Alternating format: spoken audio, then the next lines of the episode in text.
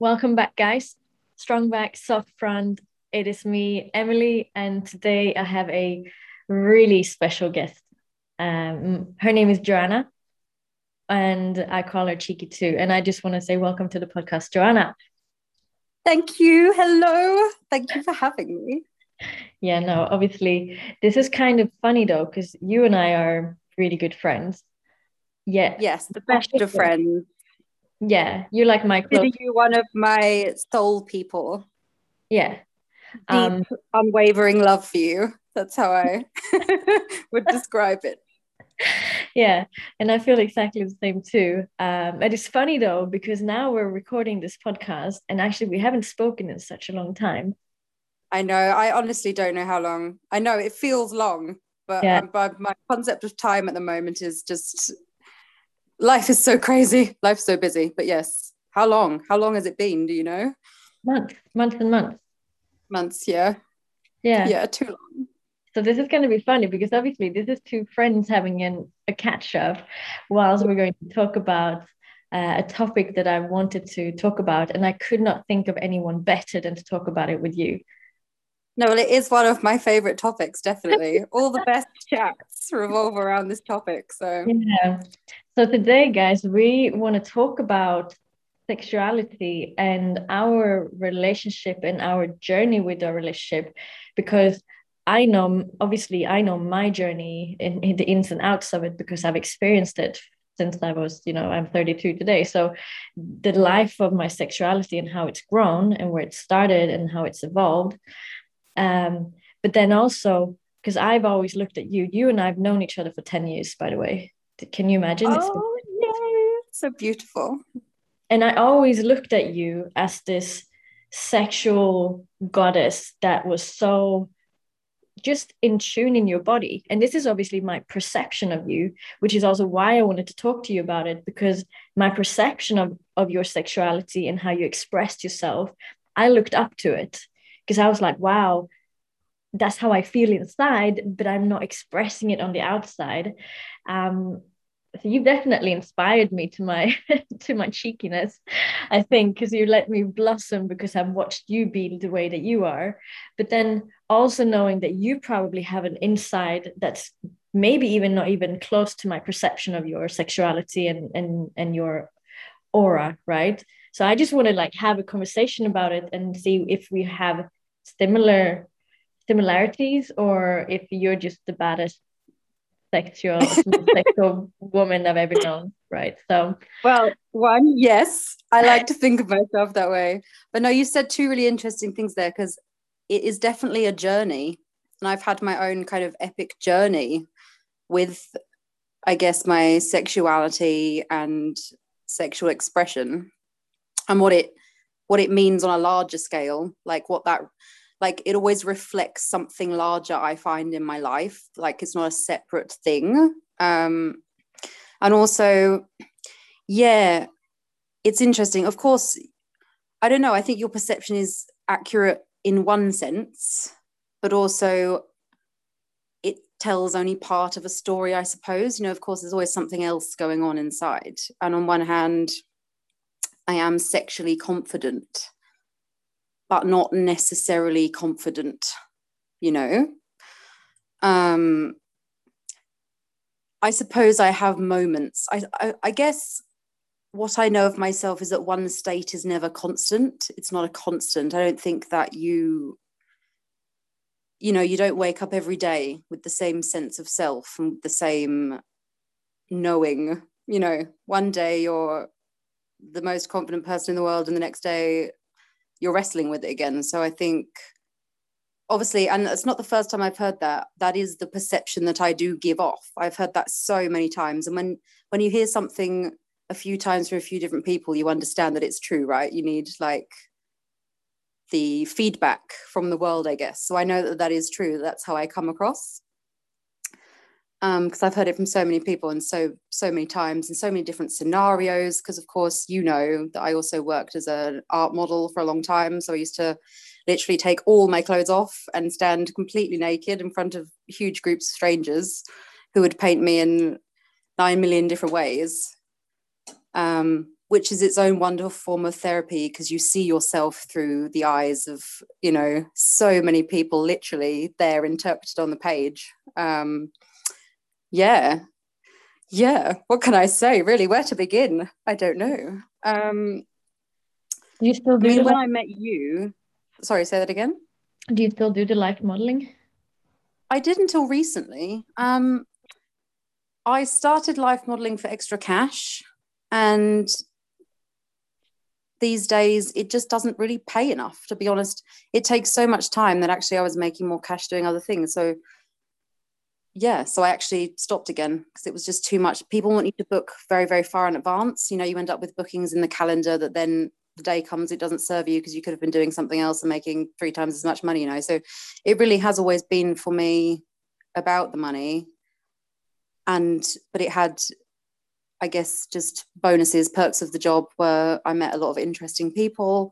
I saw a lot of beautiful places, like the places that I got to model that I wouldn't have necessarily seen the inside of. Like um, the best place I ever modeled was part of Greenwich University. It's a, this huge square room, huge high ceiling. It's um, I think it is the gallery for something like the gallery for the museum of maritime something they had all these wonderful old oil paintings of like old sailors and i can't remember exactly what it was but it's in uh, greenwich university as you know that huge building with pillars and you know they use in every film ever made that has some big old grand building in. And it was just and i was right at this they had this marble floor this mosaic marble floor. It's a huge room but it was the way it was designed it all led to the center. It kind of spiraled inward to the center and i was posing right at the center of this floor just feeling very grand and epic you know part of some yes exactly some kind of uh, of the ancient yeah. exactly yeah something very ancient and grand and you know romantic and just fantastical actually you know and um yeah so i want to go back then because it obviously starts somewhere. Like, when did you start to experience this sexual energy or the sexual interest that you've had?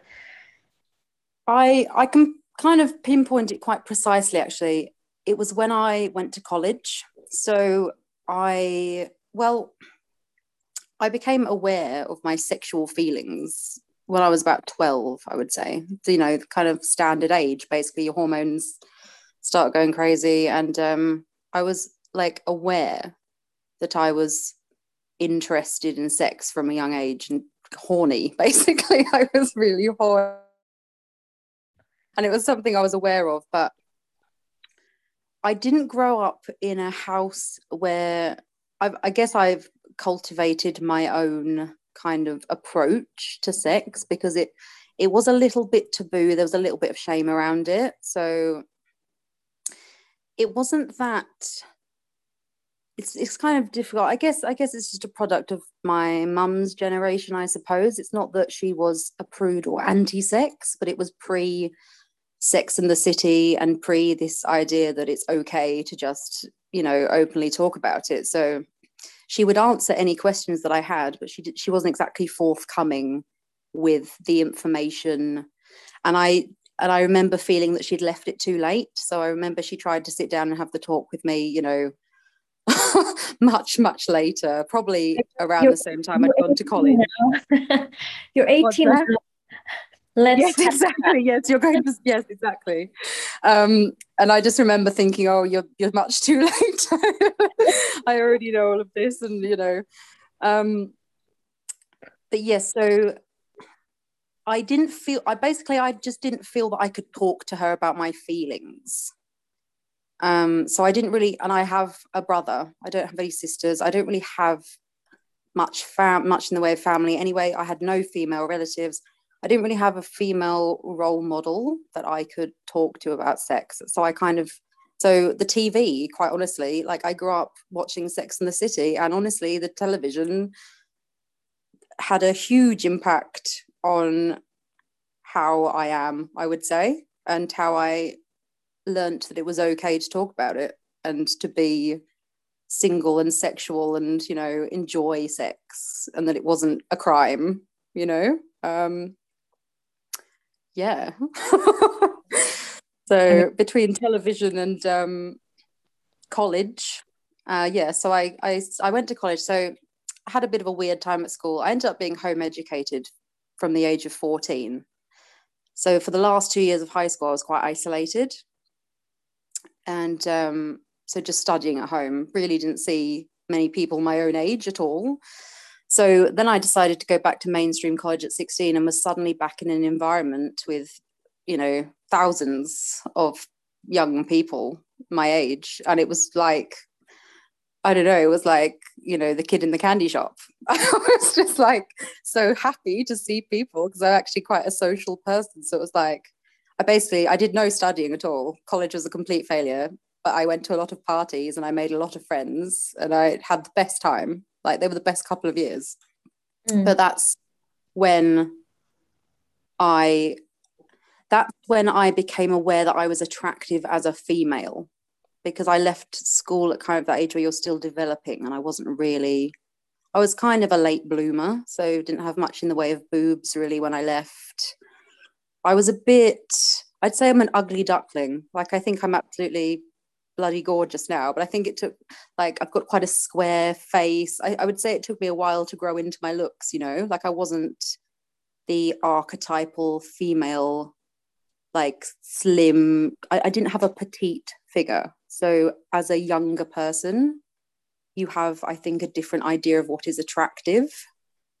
Um, so yeah, it wasn't until I got to college, and by the time I arrived there, I'd lost a lot of weight and grown boobs, and suddenly became aware that I was attractive and that people were paying me attention.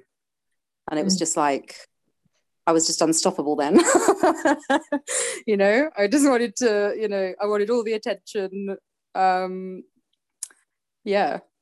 Mm. And um, so I just kind of, I was dating as much as I could, you know, slogging as many boys as I could at parties, you know, um, several in one night normally. Um, I mean, that was also owing to the kind of friends that I had, you know, they I guess they were all a bit wild. I suppose I kind of fell into that group, you know, I was drawn to them, I suppose.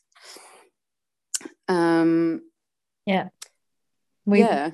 I think we we started off very differently in, in terms of okay um, for me, I was never really interested in boys, but I was also a very late bloomer. I was probably like two years later than everyone else. And I still wonder if I bloomed because I still don't have any tits. So I mean, you put a great ass. I mean, uh, maybe that's me being young forever. It's like the definition yeah. is you to have tits as a woman. So yeah. Anyway, but for me, I remember not being interested uh, and actually being uh, i mean i had my very first boyfriend when i was 15 uh, and that's when i was starting my sexual journey but i didn't enjoy it. It was just something that i did because i thought that's what all everyone else does. Mm-hmm. and we can always argue that he was probably not necessarily the nicest boy to be around and that might have impacted it. Um, but you know, after that relationship, I I actually thought I was asexual for a very long time. I was not. Oh, that's so interesting. I had a phase like that as well, but please go on. We'll get yeah. back to that later. But I remember it, and I remember it feeling like I was abnormal to everyone else because just I wasn't interested. Um, I I knew that I, and I was like, maybe I'm lesbian. Like I was actually questioning myself, like maybe I'm this, maybe I'm that, but everyone else seems to be doing this and that and seems to be loving it. But I was very reserved to it. And um, yeah, so I was literally up until the point, I mean, I think I dated people, but I wasn't sexually active until I was probably 18 19 again. I remember them because i met my other like my the guy i actually fell in love with and like the bro the, the heartache of my life. I was 19 and he was the one. And i realized i'm like fucking hell i love sex. But up until that point i was like yeah. sex for me. I didn't i didn't i didn't associate a good feeling to sex. Um, so it was very interesting between those say two three years when I literally thought a I was asexual, and I was actually looking it up. I'm like, there, there's there's a def, like there's a definition that you can mm-hmm. be sexual. Um, and I was I remember feeling like I was inadequate for it because I was like, is this really who I am? Someone who doesn't enjoy other people. Um, so that was like a little identity crisis for a while. And then obviously he came and like obviously showed me that i was wrong. Uh, so just took the right yeah. to, to yeah. point me in the right direction. But that was the start of my i guess expression of sexuality. It was like i actually didn't think i had one. Um yeah that's so, interesting. I get yeah totally i say totally different starting point. Mm. um although i think it's easy to talk about things in hindsight. It was obviously a lot more confusing when i was young because I went through a lot of different phases. Like, I also wondered if I was asexual for a time because I wasn't attracted to anyone for a long time. Um, and then later on, I realized it's just because I hadn't found anyone that attractive. You know what I mean? Like, maybe I'm just pickier than I thought. And it takes a lot of uh, mental stimulation I've realized in my older years as well that just having a nice body does absolutely nothing for me, really. Um, I have to wait and see what, you know, comes out of someone's mouth when they speak because I can't, I just can't separate the two so cleanly like that. Um, and I also wondered if I was a lesbian for a time just because I enjoyed the company of women more. Um, and that went on for quite a long time but then you know as i say sex for me is entangled in everything else. So then i realized i was just so angry at men for a long time i couldn't bear the thought of being with one. Like they didn't deserve it you know they didn't deserve my love and affection. So and then um yeah so i've been through like a lot of different phases but in hindsight well, I, I also I do ascribe to the idea that sexuality can be fluid as well, because even though I would describe myself as very kind of standard heterosexual, um, I have occasionally been attracted to a woman. I have actually had sex with a woman, and um, but it's very very rare, you know, and and I guess what defines it for me is I couldn't actually picture myself spending the rest of my life with a woman. Like it's like a fleeting fancy. But but then again that may change you know? I wouldn't i also wouldn't say that that is a static state but it's how i've felt up until now. Like i definitely feel heterosexual most of the time. I'd say most of the time.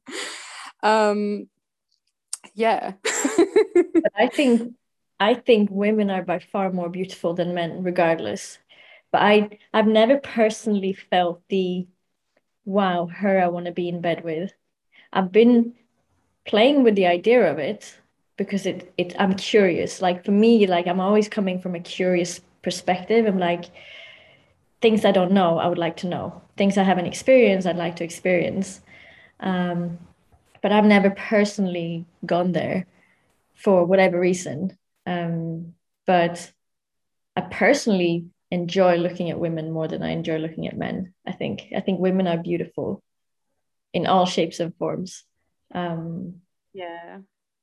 Yeah. I, and, know, I kind of I kind of feel that way about all people though. I don't know. I've I've definitely gotten less um I guess maybe it's not that I've changed over the years, but I've undone my programming to the point where I don't ascribe to standard, you know, what society, or at least Western society, considers beautiful. Like, I, when I was younger, I thought there was one way to be, you know, there was one body type, and the goal was to get there. And that's what was attractive. But I do think that's a lot a lot of conditioning that I've undone over the years. And I find so many kinds of people attractive in so many shapes and sizes. And I think it just comes down to not caring. Like I don't give a shit if what someone else I don't care for the judgment. Like if I find something attractive, I'm not worried what someone else thinks about that, about mm. me finding that attractive, you know, even if it's not full. Mm. So but I mean, for me, there's a difference between finding something aesthetically beautiful and attractive. Uh, as you said before, like it has to be a level of intellect behind the person for in order for me to find that person attractive, and there has to be a almost like a, a similar vibrate. There needs to be a vibration which is appealing, which is has nothing to do with the body, the physical. It's like the energy that someone sends out, which is why like I think you're fucking awesome and like your sexual energy is mesmerizing because it's it's something that touches you. Um, like I love being around you because the energy that you I mean you're you're an awesome person, but like I love the energy that you have, which makes me feel a specific way. And has nothing to do with what you do, what you look like, what you say. It's like an energy that you have. And I think that's attraction you know? Yeah like pure essence. or energy. Now i'm not sexually attracted to it but I, there's something that attracts me to it. Um, yeah definitely i mean i'm a big believer in energy like the energies of people and that we can't necessarily see everything that's going on you know um, even if it comes down to pure chemical biology like we don't have all the answers yet i definitely don't have all the answers but for no logical reason, sometimes you are attracted to someone. And uh, maybe it's chemical, maybe it's energy, because I'm a big believer in, you know, some people drain your energy, some people boost your energy, but people, other people can actually affect your energy. And there's something really powerful in that. Mm. And yeah, so you have to be careful who you, you know, spend your time with for that reason as well. And same with sexual partners I spent a long time, like years and years and years, because I I didn't have a real boyfriend till I was 26. I'd had a couple of people I called boyfriends for the briefest period of time, but I, but it was very shallow, not a real relationship. You know, I didn't really have a relationship with someone until I was 26. And so, you know, I went all the way through university single in London, which was amazing, as you know. So, you know, um, it's like the candy shop of the world. I had years and years and years of frequent casual sex with many, many, many different people. And um, and even though I wasn't looking for a relationship, I was able to separate. You know, there's this idea that women can't have casual sex and they get attached, which is completely wrong. Um, I'm completely able to not get attached and to enjoy somebody sexually and then, you know, to move on with my life and let them go. Um, however, having said that, anyone you have sex with, or at least this is my experience, affects your energy, you know. So you still have to be careful who you allow that close to you, even if it's not emotionally, but even physically, you know, because you're letting somebody inside your i don't know personal space you're just you know your boundary. You're letting someone and and as a woman the difference between having sex as a man and a woman is that as a woman you are literally letting somebody inside your body because of the way that we're designed mm. you know and mm. that's the difference i think and that's also part of the reason that men and women have a different concept of sex because for a man no one's ever actually okay for heterosexual men excuse me because obviously there are lots and lots of ways to have sex as a man as well but for heterosexual men they are giving they're not receiving they're never actually letting their walls down completely and allowing someone inside you know inside of their body now i'm sure there are people that would disagree with me but i think that if you just look at that thing in the most basic way, that explains some of the discourse between men and women's ideas of sex and some of the differences, you know. Um, um, I want to I want to actually just dig on that um, and actually ask you a question because this is another uh, I think journey that I've been on, uh, whether you are a giver or a receiver. Um, obviously, as in we receive in something inside of us but are we really receptive and receiving or are we just giving because i know that in my early 20s i i never really received i always gave and yeah i know what you're saying but partly because I didn't know how to receive. Um, because when you are at the receiving end, you have to be fully kind of open and vulnerable to that res- to that receiving, which means that you're at a place where you're more unsafe, where you feel more unsafe. And so if you are then choosing either just a sexual partner or a partner, and you are not fully safe, you can't actually be receiving. And I've experienced that in, in relationship, but I mean, definitely with people that I've just had casual sex with, is that are you really as much and I agree with you with all of you say like you can definitely separate this is just sex or this is intimacy.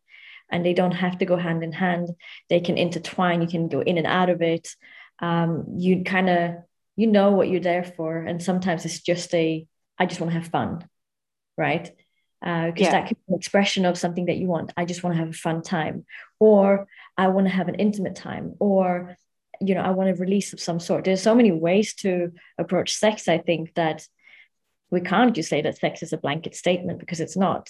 Uh, it, it's so dependent on where you are emotionally and energetically but also why you're choosing to have it uh, and then oh, what the yeah. other person thinks as well like because i think true intimacy it can only be when two people are at the, at the same at the same otherwise it's just sex even though i would want to be intimate with would say that I have like my old partner, if I wanted to be intimate with him, but he wasn't there, it would just be sex. And I would still not That's be right. yeah. because I was I could I could energetically and emotionally feel that he wasn't connected to me. Mm-hmm. So therefore Yeah, I think um there are levels, levels and levels to it. And um you're right, like to for a true, you know, and and we've all had well, I've been lucky enough, I would say, to have a few of those moments in my life where you have a true, timeless moment of connection. And it happens to coincide with the orgasm, and that's the best feeling in the world. But it's definitely rare, isn't it? It's definitely rare. Your first orgasm. Oh, my first, the very first one. Mm-hmm. I was in the shower. I think I was 14. And um, you know, we had a shower head that you could adjust the jet. So I guess my horny feelings had led me to experiment with this. I don't know where I got the idea, probably television again. And um, yeah, I gave my orgasm. What's that? Samantha in Sex and the City, of course. Yeah, it probably was. You know, I probably got the idea from television, but yeah, I um, but I didn't actually realize what it was. Like, again because I was ignorant. Like because even though I knew okay, as a woman, and I hope this is changing, I think it is, and I see the younger generation getting even, you know, more and more open and able to talk about stuff. But even though I knew about the function of sex, I knew about safe sex, I knew about periods, blah, blah, no one had ever taught me about female pleasure. I didn't know what a clitoris was, I didn't know what it was for. And yeah, so I had an orgasm and I didn't even realize what it was until I guess I kept repeating this experience and eventually I understood what was happening. But yeah, it's the funniest thing, isn't it? I mean, so I guess I would say the first one wasn't earth shattering um, because it was disconnected from it was just me on my own and i wasn't even trying to do that. So it wasn't like i was i would say i wasn't even in the mood particularly you know? I don't even know what was going on that day but um yeah it took me a while to realize what had happened mm. um ages. And i think it was a long time in between. So it happened the first time and because i hadn't done it deliberately and i didn't like so it was a while before the next one um yeah uh, yeah how about so, you? Yeah, mine was obviously with my that boyfriend when I was 19. And this is, I mean, and but this was a full body orgasm because I really think there are levels to orgasms as, as well. Yeah, there are. There are so many levels. You know, this was a full body experience, and I had no idea what it was. Like I was literally I was spectacular yeah i mean and this is at the point where i was like okay i fucking love this shit you know it's like okay i'm like i'm not asexual i kind of enjoy this because it was like yeah. it was a full body thing it was like it was tingles in my entire body and i was actually I mean, he was probably fucking confused, but I was laughing and crying, and I was like, just fucking couldn't do anything. And I was actually crying for like several minutes afterwards. And I was just so confused, and I still had no idea. And he's like, Babe, you had an orgasm. I'm like, Oh. And then I got really ashamed. I remember, like, whoa, I actually oh, felt like, wow. Mm. And, you know, and, and it's so funny that you, that you talked about like because obviously your first orgasm you gave to yourself through a, a way of masturbation, right? For yeah. me, I didn't masturbate until I was fucking like old. like brilliant. Yeah. It was so strange to be connected to myself. I was so disconnected from my body and myself that I couldn't actually do it to myself. Now, obviously, like now I fucking love it. And if, if you've been single for a long time, it's like, what are you gonna do? And I'm I am more selective with the people I want to even let into my space for that reason of energy and you know just preserve myself in that way um yeah. and so yeah I remember being in Sydney and you were like, girl, we're gonna go and get you get, get your vibrator. I'm like, okay. That's right. Yeah. Vibrator shopping. I, I I got myself my first toy. I can't actually remember how old I was, but probably was like 25. And until that point, I've never really experienced with like experimented with myself. And I was like, this is so awkward and and and I just felt so awkward pleasing myself. Um why do you think that was? I don't know. I really don't know. Um it's so interesting because and then I remember like we would have chats and I remember like being in your house with drinking like tea or red wine it might have been and you know you would just talk so openly about like all of the self pleasuring and you know and and and there was a lot of it oh, just thinking what am I missing out on here? Like, why why am I not even feeling the urge of touching myself? So I was like, okay, I'm gonna try this out, and it was really awkward. And I was like, okay, I need a tool. So actually, that's when I went to buy one. It's still the best one I have today because I have bought many. Yeah. Like, um, but it, it took me a very long time to get into like the whole thing about self pleasuring. But I think it was the key to unlocking being able to be so free in my body, to be honest, and to be yeah. free in my body with a man. So absolutely, yeah, I think. um yeah you, you have to dive in yourself definitely and um i mean i'm in, i'm in a relationship now but between this relationship and my previous relationship um i set about on a mission i think i'd been in an unhappy relationship for several years and our sex life was non-existent. And it was like you know when you get to that stage you start thinking about all the things that you haven't done that you might never get to do again. You know you start making a mental list and um and then there i was single. So i went right i've got this list i'm going to do all these things on this list you know i'm going to get to really know myself you know find out what i like. You know there's so many things to try so many toys to buy. Um i'd had a lot of sexual partners but in very regular ways, I would say. I'd never really had like weird or exciting or random sex, you know, had been quite regular. And like good, good sex, a lot of successful sex, but like I had a list of things I wanted to do, you know. So I set about ticking things off the list. And in a very short space of time, I really learned a lot about my own physical pleasure and what gets me off and, you know, what pushes my buttons so that I like now in my next relationship, I'm able to yeah communicate better we have a better sex life because i know my body better than i did in my last relationship so for me it's it's so important um, mm. and it took a long time because you said something earlier which was interesting and i totally agree with i can't remember exactly what it was but to do with the fact that no, I've totally lost it. But um, where was I going with this? Being connected, maybe. Connection. Um, no, it's it's totally totally lost me. What we're talking about, pleasuring oneself, yeah, all the time. yeah, yeah.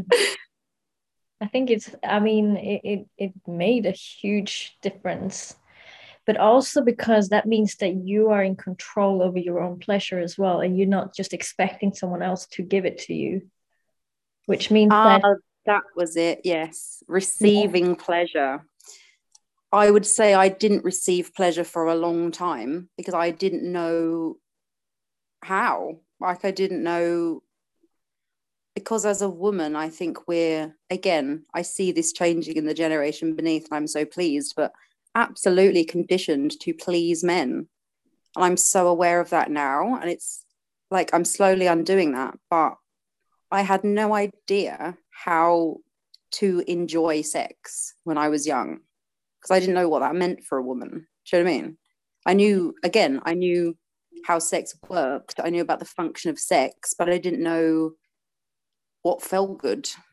I didn't know how to ask for it because I didn't know. Mm. And it mm. takes a long time to find these things out, right? Yeah. And then it, on the other hand, and this is a very big generalization, but on the other side of it, you have men who might not be in tune with actually knowing how to pleasure someone. And then, but also, how fucking many women are failing by not telling guys what they like so guys get away with exactly. what porno yeah. them that yeah. women it's like whoa it's actually so far away from the porno that you can come yeah the porno is just yeah. kink, nice and fun and you can do it for shit but if you actually want pleasure in the sense of like getting someone to orgasm like it's not the porno it is like no it tends to be a lot slower and it's it doesn't look so good on camera right yeah, it's, it's a slow, lot monotonous, yeah. close body yeah. rubbing. Yes, like... exactly. Gentle, very small motions instead of large grand motions. yeah, exactly, exactly. So it, it's so funny. Yeah. It's like so, but how are we as women? Because that uh, that's another thing.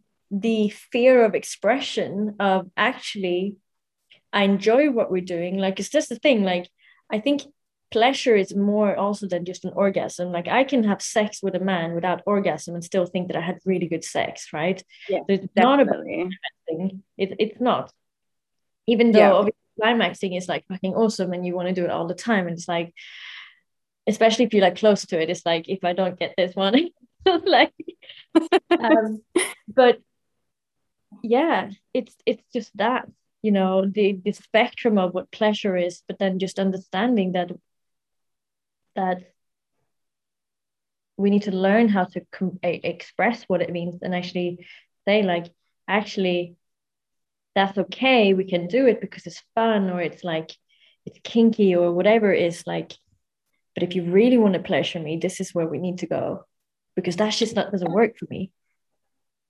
So yeah that is like i'm a great believer in you know, unless you've tried your best to communicate, you can't blame someone else, you know, for your failings. It's like if you can't tell your partner what you want, well, find out how, you know, go and read a book. If you don't have the vocabulary, go and get it. You know, it's like go and work out how to communicate and don't just stay silent and seething at someone, you know, because um I say seething because it can really make you angry, right? If you're if you're with a partner and they're just incapable of satisfying you. It you know it becomes this like real it's a really huge for me at least part of a relationship. And it you know it becomes it becomes a real issue. And i'm sure it does for a lot of people. And i'm sure this is why a lot of people get divorced because they're completely incapable of telling their partner how they want to be pleasured because there's only so much time you can you know sex like anything will stagnate if you're not actively working on it you know? Um, like every other aspect of relationship it's like you can't just set the standard and roll with it. You have to keep exploring and keep delving into it and keep keep finding out new things. And um you know as soon as that starts to stagnate i'm not saying that sex is everything in a relationship but it is a huge component and if you you know you can't neglect it yeah, you can't also- because it comes down to trust and vulnerability right mm, it's like course. you truly trust your partner and if you're truly vulnerable emotionally then why can you not be open and vulnerable sexually. I think sex is always a reflection of truly how open and vulnerable you are with someone. Yeah. There's like nowhere to hide, you know? Yeah. Um, no, I agree. Uh, but also, the only thing that really differentiates between a relationship and an intimate relationship is the intimacy, right? So, sex is important, albeit there's no rules for how often, how long. Like, that's something that's going to be down to each relationship. But the fact is that when sex goes away, you're cohabiting. Yes, exactly. Exactly. That is, I think, the crux of it right there. It's like if you don't have a sexual relationship, and, and it exposes everything else, right? If you don't have a sexual relationship with the person that you've decided to cohabitate with, are they really the person that you want to talk to every day of your life? That's what it comes down to, right? It's like you've chosen this one person because sex can fill in a lot of holes, I think. Um, it can distract you from what's really there. Like you say, like, you know, a long term relationship without sex is like a best friendship. You're like living with your best friend. But are they really the best friend you want to live with? You know, when you have so many great friends, is that is that the one person who can stimulate your mind? You know, is that the most stimulating conversation you're going to have today? And if the answer is no, get out you know? Like then and there's no sex. Well what am i here for? You know what i mean? It's like um yeah. But also i think because as i know that when i feel connected and sexual and and li- literally being in tune with that i feel at my best. So sex is an expression of that. It's not all the ways that you can express your sexuality. I don't think so. But sex is part of it and therefore if it goes away there's a void that you're not able to it's like a medium which you're not expressing yourself with. And also because we're by nature animals we will want to feel the sexual energy i think. To in order for us to feel good there needs to be a sexual energy. I think sexual energy is like part of your drive part of your you know motivation. Um i see yeah. So i i really think like again, sex is important. How often that's irrelevant, but it, it is important. Um, yeah, and if not, it's personal to an individual, how often, right? That is, you know, so so much variety in humanity, which is awesome.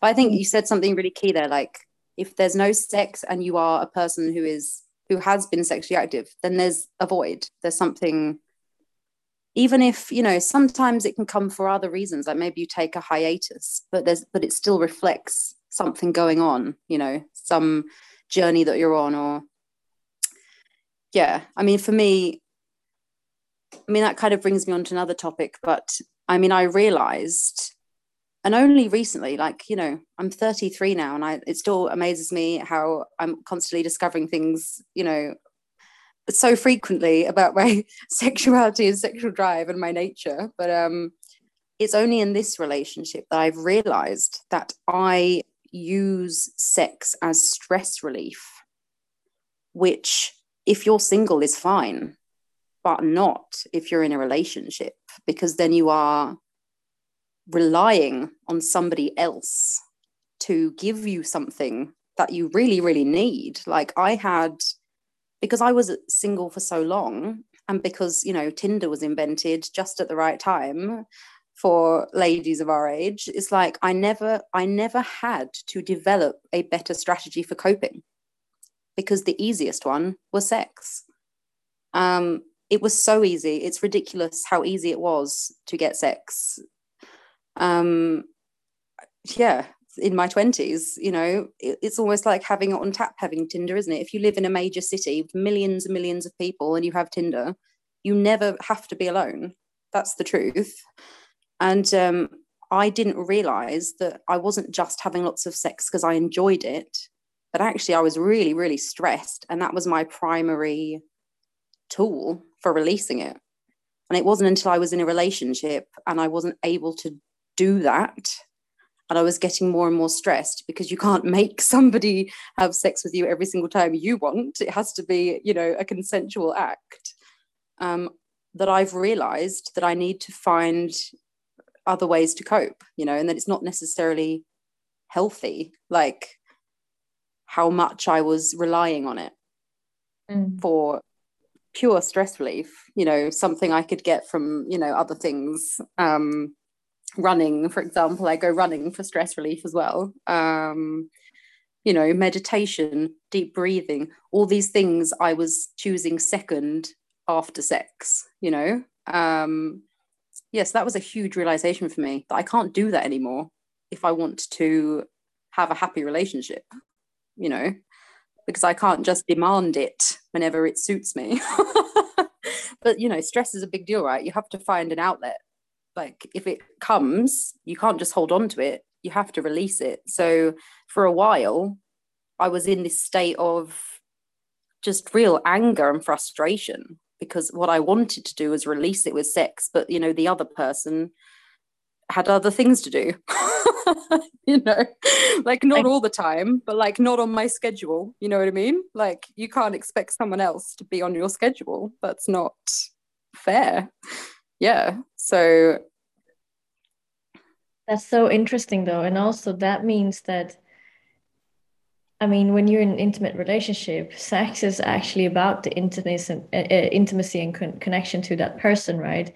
but then all of a sudden it transformed to a means to release your stress which might have then derailed you from the connection and became more of a this is what i need rather than this is what i want with you um, almost like and i'm not saying you objectified him but in a way he became the objective for you to use to have your release. And then as nice as it is and as you connect to it but it changed the definition what sex meant at those points. Absolutely. Yeah. And I, and I think as much as I don't like to say it because it sounds awful but I definitely did become the objector. You know I was objectifying my partner in the sense that it's like well I have a need. Why won't you give me what I need? Do you know what I mean? Like all me me me my need. Um and not really stopping to consider I, I guess um again another unhealthy idea I've kind of brought through life that men always want to have sex and that it's just about the physical. I guess that was me projecting some ideas that I have onto my partner as well, which are, yeah, just ideas, not not the truth. You know, my my generalizations of the male species, um, just really the ugliest part of myself. As I talk about this, you know, I sound like a. I guess in that, in a lot of ways, I became. I kind of saw the other side of the coin. I guess I became almost like the the male ego you know i kind of became this idea of the you know sex mad you know only physical not caring about the other person's feelings kind of sexual predator kind of you know um yeah um, it's but uh, yeah don't you think though that the judgment that we like point outwards is actually really the judgment we feel on the inside like it actually reflects our inner oh, yeah. right uh and so, we talked so much we talked about it before pressing record the whole thing about like judging others where you don't want yeah. to judge others, but there is judgment.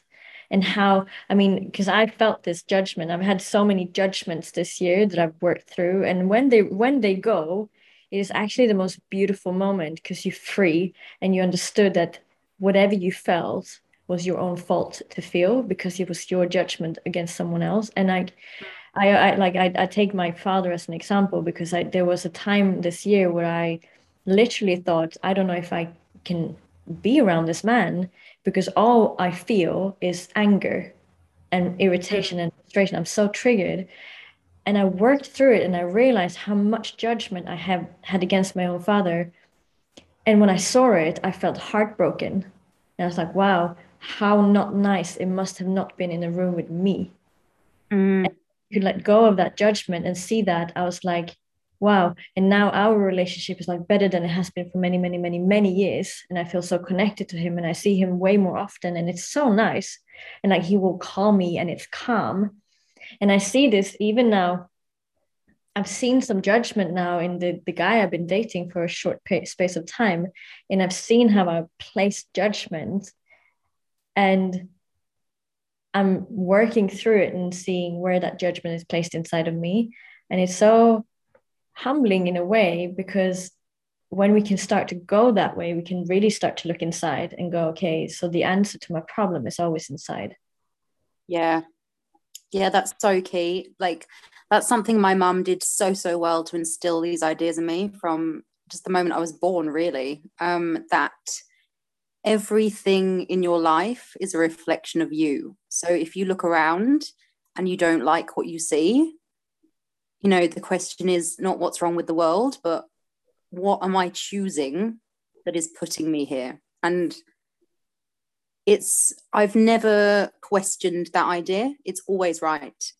And sometimes it's like the clear logical thought that I have around that it you know sometimes it gets buried in stress or you know you don't always think that clearly do you? But i always it's almost like a resurfacing. It's like i'll have rage for someone or something for a period of time.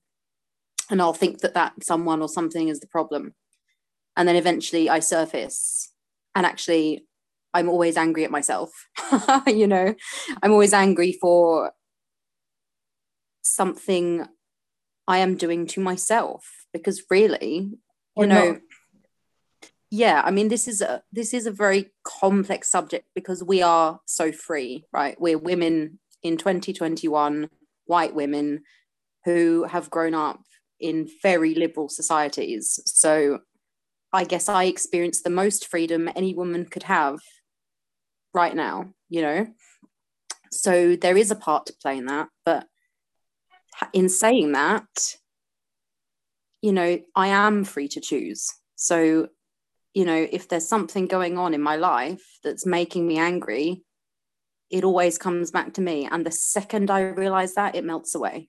You know, it's like just understanding that allows you to let it go, you know? Um, but it, it happens frequently. I mean, I'm still I'm still processing my rage all the time. You know, I, I've realized actually I have a lot of rage, a lot of, you know, historical rage that I've been holding on to. But um yeah, I'm working through it nugget at a time. But but I've always known that.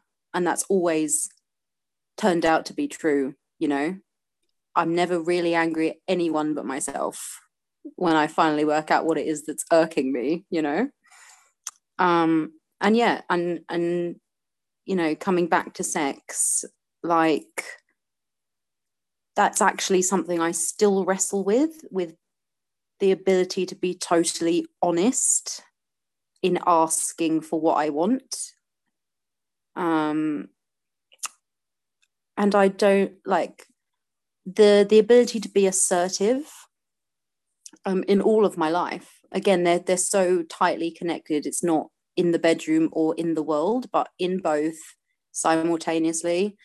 My biggest uh, challenge, my biggest challenge has always been assertiveness and being able to ask for what I want and need um, in the bedroom as much as in life. But I'm always working on that.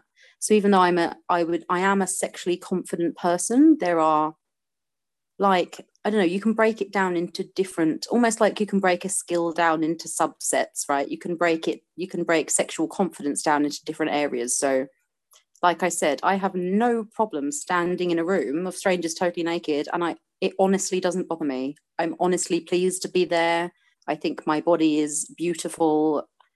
Um, I have no shame about showing it.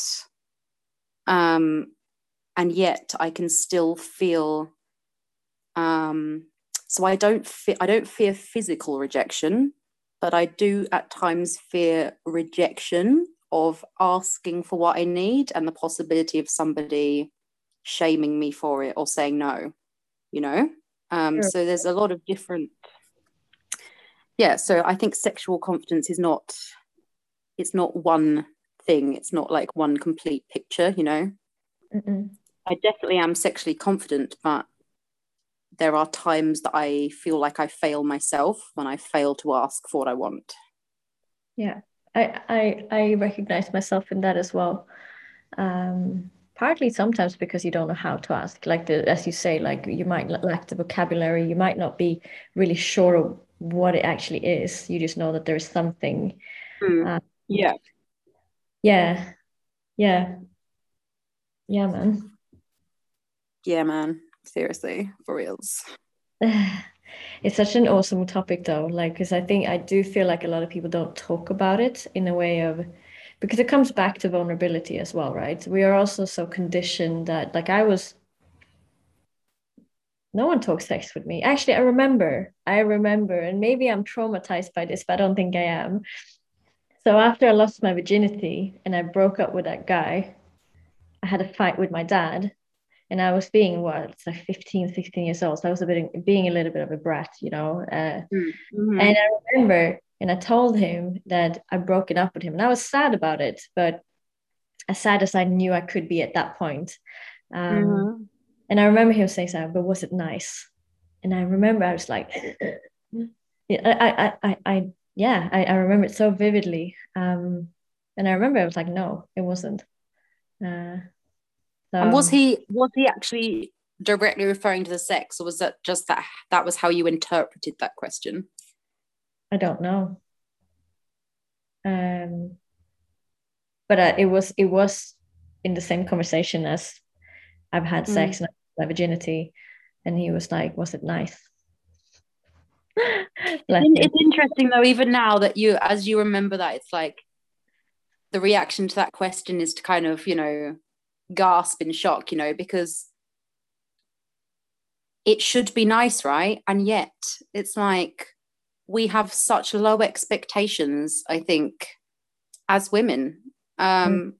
of what it means to lose your virginity, even. You know, I had no expectations. And so, and it was a very horrible experience because I was just so desperate to get it over with. I gave it to the first person, you know, in the first situation um, because I felt like because I was 17 and in England that can be seen as quite late, I suppose. Um, and I guess I just felt like I was being left out. Um, I guess I, yeah, I didn't have any expectations for myself. I didn't think that I needed to enjoy it or for it to be with anyone that I liked or that it needed to be romantic. Um, there was no design, there was no choosing, you know, because I didn't feel like that was part of it for me, you know. I guess it comes down to self esteem, right? Like, and again to shame. So it, it was never planned. I never really got the talk about that, you know. Um, it was hush hush. I never told my mother. I never told, you know, I told friends, um, but it was never announced that I'd lost my virginity. And mm. I think it, my mum did eventually find out. Um, hilarious story. Um, but yeah, it's interesting, isn't it? Like I actually find that quite sad, and I don't like. I don't. I don't have regret I don't like that word. I'm I like who I am, and I think that everything that happens in your life makes you who you are. So you can't possibly have regrets if you're happy. But looking back on that, what a waste, you know, of an experience. I just feel like what a sad waste. Like I could have made more of it, you know? Yeah. Um yeah. Mm. And I I hope that when I have a daughter, um, I will manage to instill the right ideas in them so that they're going to be demanding, you know, candlelit dinner and, you know, music, a playlist, silk sheets, you know, like all the stuff, you know, Hollywood tells you to expect, or at least if none of that stuff is present, that, you know, said daughter is actually having the time of her life you know, because I was literally, it was like I was doing it just to tick a box. Mm. And I had absolutely no emotional connection to it at all. Um, yeah. Uh, for me, actually, my first time was, I wouldn't say it was massively like romantic. Uh, it was at eighth grade school ending. And the first time I think I had alcohol as well. So I wasn't like really really drunk, but the guy I I I had been dating him for a few months, and he was actually super sweet uh, up until mm. the point. Then once we started having sex, it just went really downhill from there. Um, but it was really sweet. Like I remember, and he was very like, "Do you really want to? Is it okay? Does it hurt?" So I remember actually it being a quite nice experience. Um, That's good. That makes me happy. That makes yeah. me happy for you. Yeah. Yeah, like it could have been a lot worse for me. I wouldn't say that it was romantic by any means, but it was very considerate. Um, so, but I remember that it just it hurts. I remember it was yes, just like it did. Yes. And then it was like, is this what it's going to be like? And you know, so yeah, yeah. in a way it was nice, I guess, to get it over with and realize that you have a fantasy of what it is. But something that you mentioned, which I want to just dive into, the Hollywood representation of love and sex. yeah. Like, yeah. Massively just like damaged by watching way too many Disney movies when it comes to what yeah. love is. And oh I've read yeah. that it has tainted my vision of what it is. That yeah. I have had expectations on the men I've attracted into my life to fulfill this princess dream of mine. Yeah, to be a prince, to be a, you know, just the pinnacle of manhood to come and save you and sweep you off of your feet. Yeah. Yeah. yeah. Uh, but yeah, I mean, I'm I'm a raging feminist these days. Like I didn't know what that word was when I was a teenager, but that's what I am. And Disney is so fucked up. I'm just gonna say it. Like fucked up. I saw a hilarious like meme the other day. It was a collection of um illustrations, someone reworking Disney, and you know, all the ways that Disney um goes against consent. You know, the fact that Snow White was asleep when he decided to kiss her, and um, you know, the fact that um Beauty and the Beast, you know, it was like he can give you all the books you want, but you're still a prisoner.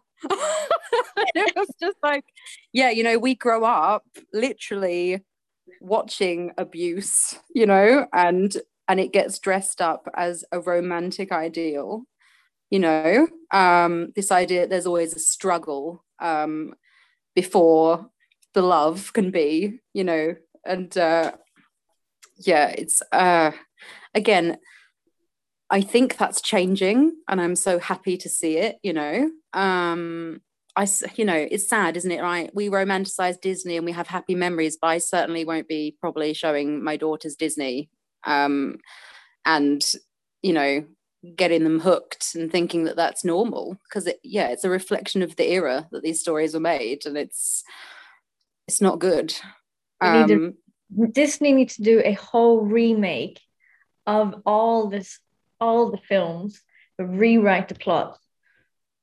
Yeah, you know, actually, that's another thing my mother did, which was amazing, and I guess changed my life forever. She gave me this amazing book. I was probably like six years old, and I've still got this book because I cherish it. I love it. It's called The Practical Princess.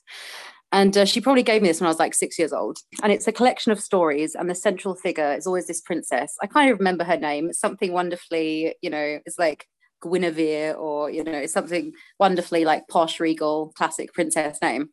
But this whole book is her getting herself out of trouble. She gets locked in a tower. No one comes to save her. She gets her she gets down all by herself you know. A dragon comes to the village. There's no knight to slay it. She slays the dragon you know. Throughout this whole book it never deviates from that moral. Like no one ever comes and saves her you know. It's basically like big old long Disney story, but at the end, the prince doesn't save her, she saves herself. And that's the moral of the story that you can't wait around flouncing around in a tower for someone to save you. And um, that, like, again, this is with hindsight, right? You don't understand that at the time those things are influencing you. But that had a huge impact on me. The idea that the princess could save herself and that it was always a practical solution. And actually, hilariously, I'm just going to deviate and tell you a story the other day. So so we haven't caught up in so long. I don't know if you know what I've been up to, but I'm running a recording studio with Esper now. Uh, we're basically renovating the whole studio. It's a huge and exhausting job, and there's always something going on. We were filing down a door because uh, this door was too big for the doorway. We thought we could just trim a bit off, everything will be fine. So after lots of exhausting filing, the door finally shut, and we were like, "Yay!" and then we realized the door was stuck shut um, because the latch was fucked and I was stuck on the inside, just stuck in a room on the inside door, and Esther was stuck on the outside.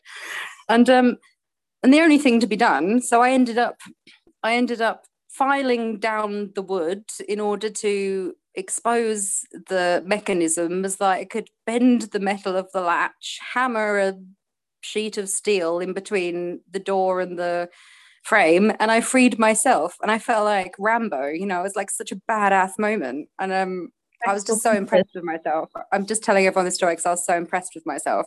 But like, yeah, like that stuff feels so good, you know, like I rescued myself and I loved it.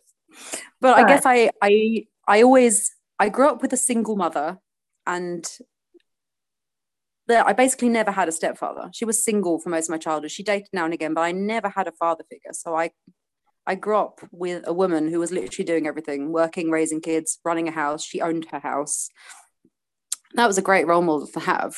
Um, and I am, and because of that, yeah, I never wait around to be rescued. I'm a person who will just go at the door with a chisel and free myself, you know. Um, I love that. I mean, so did I. I had a my mom, my mom and dad separated when I was four. I mean, she's had partners pretty much my entire, but she was always the woman. Like she's she was the safe haven. Her men mm. would come. They would be more in need of her help rather than she's mm. the savior, right? Mm-hmm. And so that's what i grew up with. Um, but something that you mentioned here and i think i mean i'm the same like i've grown up to be this like strong independent i can do it myself need no one watch me you know kind of resistant almost to get the help because it's like a pride thing and like if i don't know how to save myself i don't know who i am kind of thing but don't you think that that can be part of a problem as well? That we're now in a society where everyone is so independent because we're teaching people to be only independent when we're actually in an interdependent world. So yes, I know that I know in relationships is that I either become too codependent because I've lost myself in one way or form. That's how it was uh, it, like previously. But I can see now I'm I'm fighting to keep my independency so there's no real connection because it can't be you and me and like this. It needs to be interdependent if a relationship is going to actually thrive, I think. So that's something that I'm yeah. trying to figure out. Like, how do I break down my independence to allow room for interconnectedness in a relationship and understanding that even though I can do things by myself, I don't need to do them because I it's not how the world goes around. We don't do everything so i'm struggling with that you know how do i yeah. ask help even though i'm stubborn enough that i can figure shit out how do i then bring people in to help me because that's how the world goes around and that's you know worthwhile really so that's my struggle yeah, right now that that's so that's so huge because I think um, gender roles are shifting so quickly that we're all confused as well now at the moment. What is right? What is wrong? You know, what is prejudice? You know, like um, and it's something I struggle with as well. Um, and I know that I can be probably quite challenging to be with in that sense because I think I can do everything by myself. I tend to try before I'll accept help. Um, but do you think that it's hard for me to accept help? Definitely. Yeah. But do you think that, we're so close to our grandparents' generation where it was a clear inferiority for women that we're still living with the scars of that, that we're still struggling to then ease because we're trying to like we've gone the whole different direction. And now it's yeah. like shit, we've gone a bit too far. Yes, and, I, I see that totally.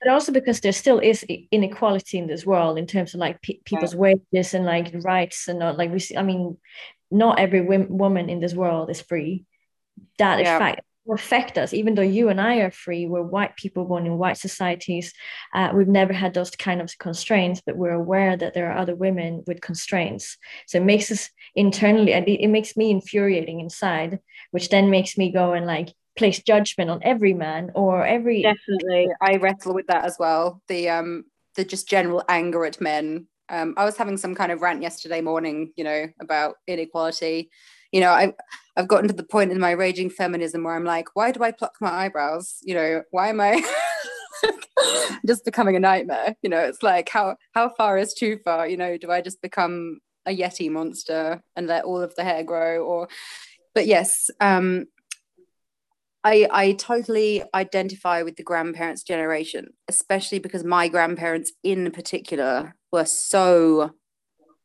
conditioned in that way. They were so conservative. My granddad was the breadwinner, my grandmother was a housewife. Even though when they met, she was a professional dancer, um, she gave up her very exciting career, you know, in the 60s to be a single woman traveling around the world because they met on a cruise ship. Um, she was dancing or at least working as a dance teacher. They met um, on a boat because she was on her way, I think, to New Zealand in fact, it's funny now because I live in Australia, but this is where my grandparents, this is where the whole journey began. This is where my mother was conceived, actually. She was born in England, but she was conceived here because they traveled Australia extensively, my grandparents together after they met.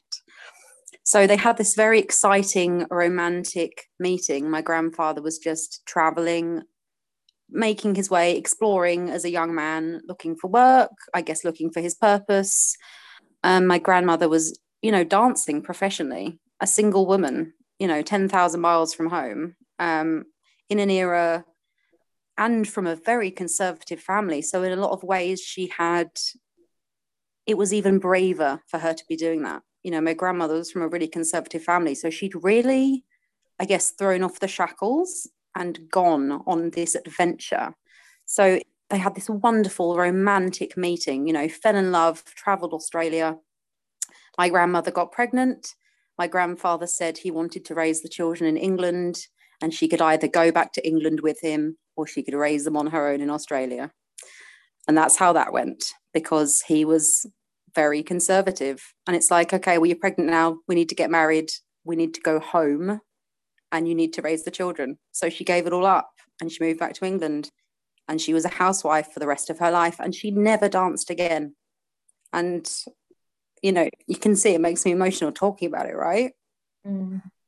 Um, and she was miserable. They they both were miserable pretty much. And they had loads of money. They had a gorgeous house in the countryside. They had they had kids. They had a cold marriage. They had separate bedrooms although i'm not really against separate bedrooms. I'm just i'm just painting a picture here. I don't really think that means you know it's not it's not as drastic as it seems but and they you know and they passed on their shit. And my mum had a really miserable upbringing um, and they expected her to do the same thing to get married to be a housewife. Um, so my mum is a twin. So my mum has a twin brother. So they raised my mum's twin to take over the family business. He got a private education. He got a car first. They raised him to be the man of the house. And my mum, who's exactly the same age, they raised her to be a housewife.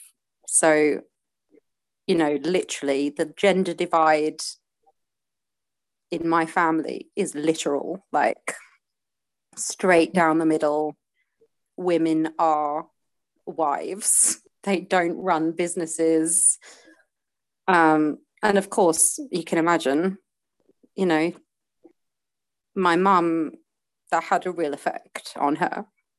And um,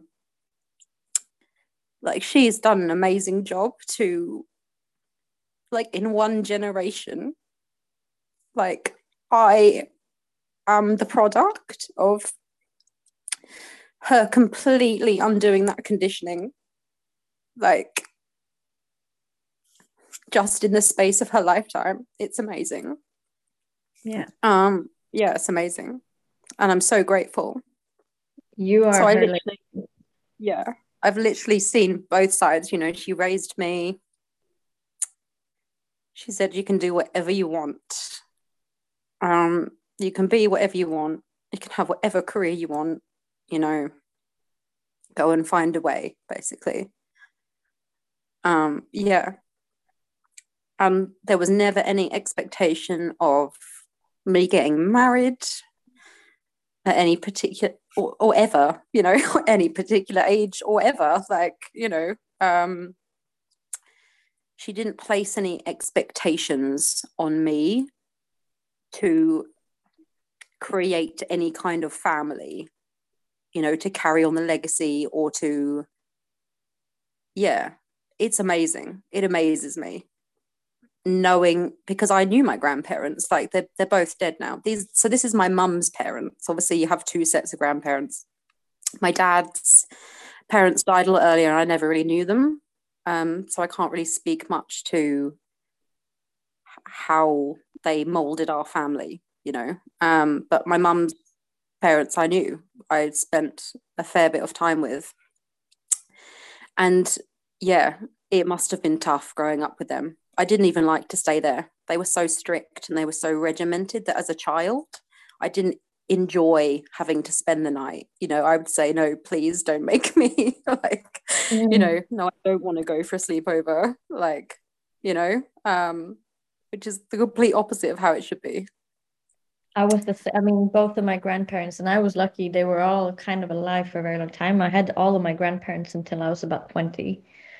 Um, and there is the same there like the men were highly successful one in finance one was an aircraft pilot and also in the air force when he was younger and the wives would just become housewives yeah mm. so seeing it i mean i i, I saw my, my my maternal grandparents as still loving and had a, a really nice dynamic but when my granddad died 10 years ago, my grandma, she blossomed. Like she's living her best life and she's 89 or she's like 80. Yeah, she's like high 80s. Wow. And she's living her best life. She's really taking a claim of this life. Not saying that the life she had was bad because they had a beautiful marriage, but obviously being suppressed because your choices is not yours to make. It's always someone else's first choice that will go over yours. Yeah. Uh, and i guess in a way accepting it and finding happiness and peace in that uh, type of relationship it can still be a beautiful relationship but it's still a suppressed self.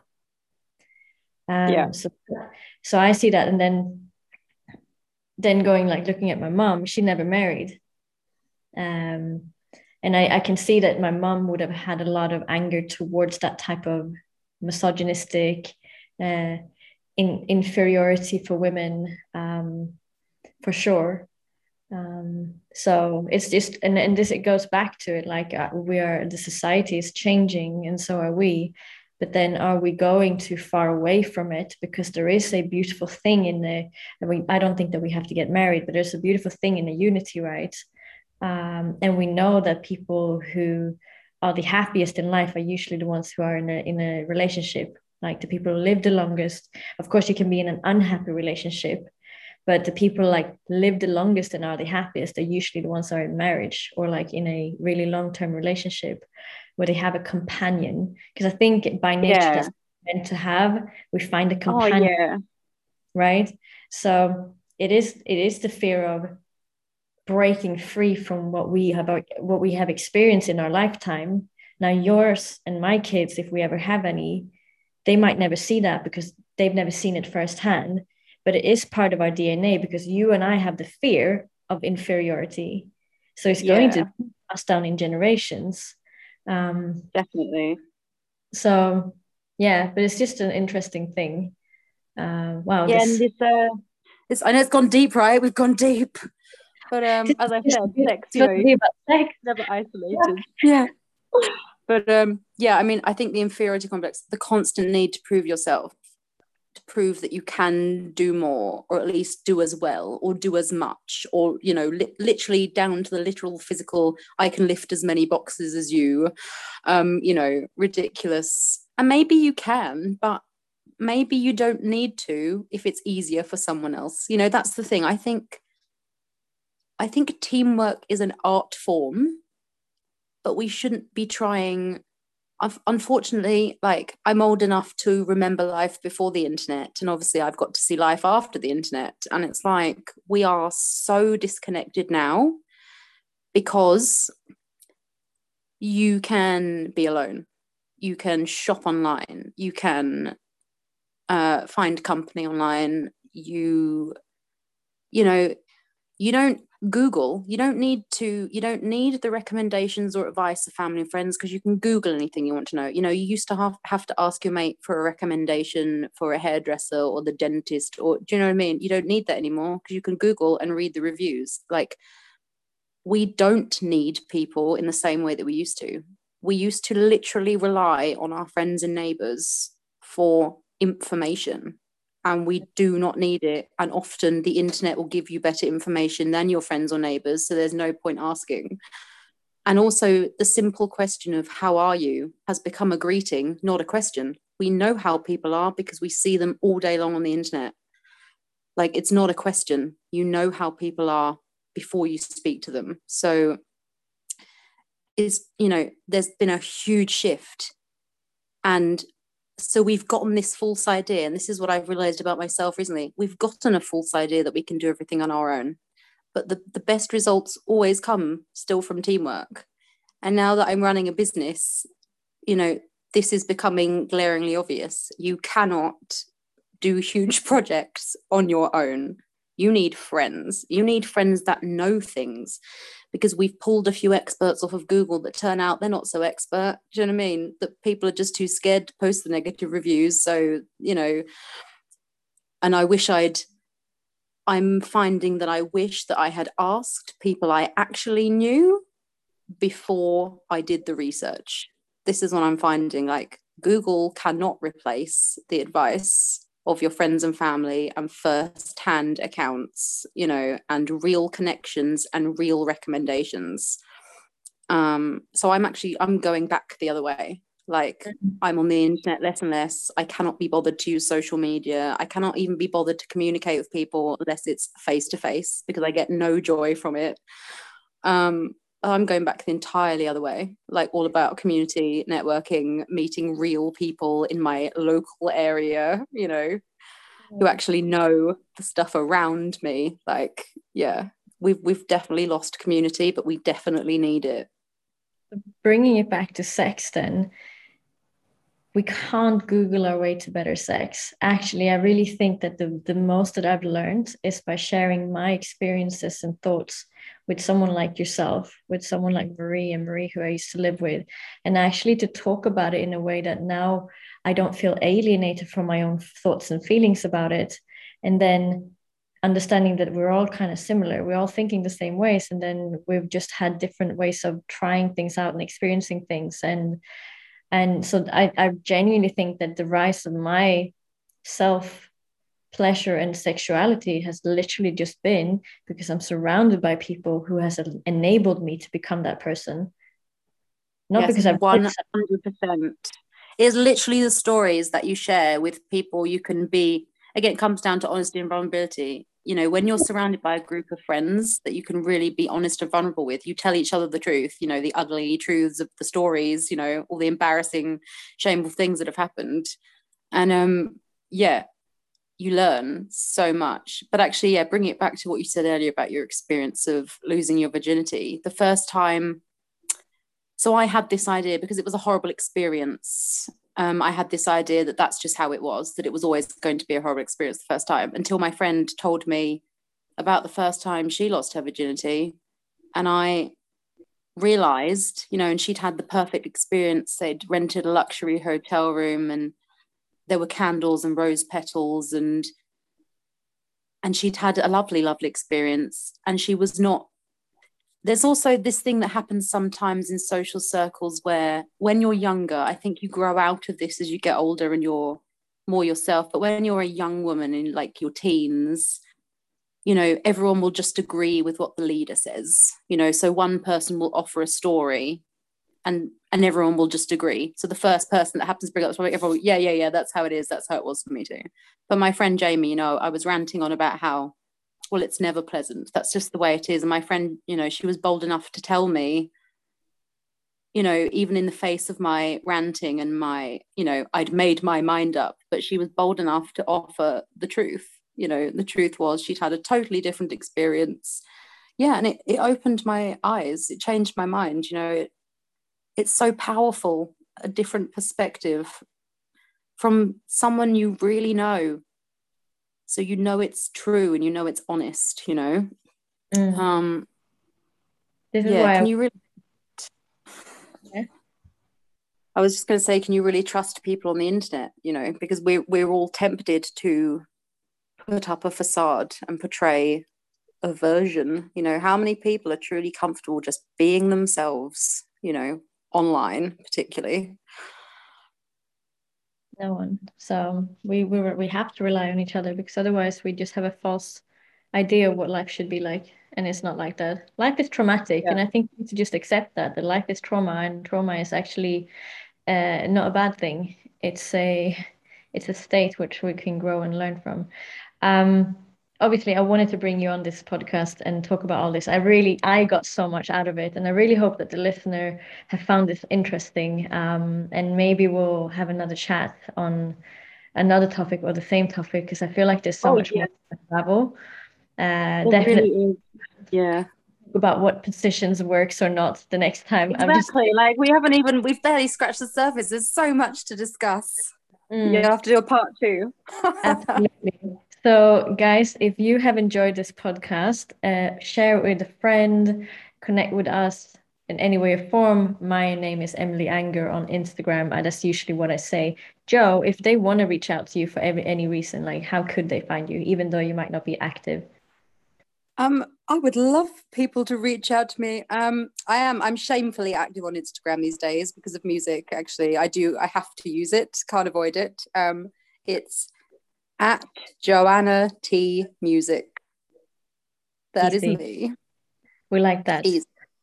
All right, guys. Until next week, take care. Uh, we appreciate you and uh, see you soon.